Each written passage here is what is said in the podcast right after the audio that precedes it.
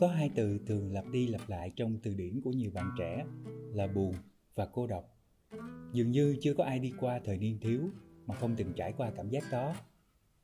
Cô độc Đó là lúc bạn cảm thấy tâm hồn cô quạnh ngay giữa chốn đông người, Đang quay quần bên người thân mà vẫn cảm thấy riêng mình xa cách, Đang cùng bạn bè đùa vui mà vẫn thầm tự nhủ, Nào có ai hiểu lòng mình Cô độc đó là lúc tâm sự ngổn ngang trong lòng mà không biết tỏ cùng ai, kể cả cha mẹ hay là người bạn thân thiết.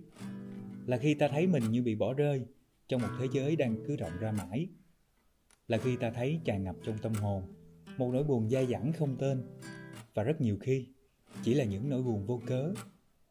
Cô độc là một tâm trạng đáng sợ. Có người trốn chạy sự cô độc bằng cách ngủ vùi. Có người cố khỏa lấp nó bằng niềm vui ồn ào ở club hay những trò game.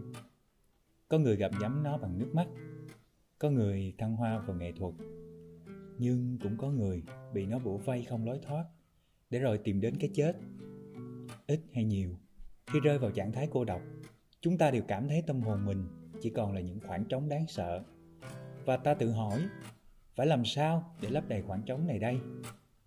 Nhưng bạn biết không, những khoảng trống đó không phải để lấp đầy. Bản chất của con người vốn cô đơn, đó là sự thật. Tất cả mọi người đều có lúc cảm thấy cô độc. Cả những người cởi mở, hài hước, hay những người đang chìm đắm trong hạnh phúc vô biên, vẫn luôn có những khoảnh khắc không thể chia sẻ cùng ai.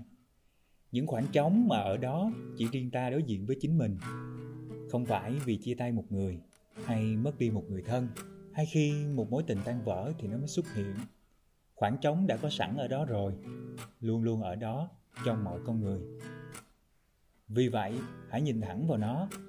Đừng ngại nói, tôi đang buồn, tôi cảm thấy cô độc.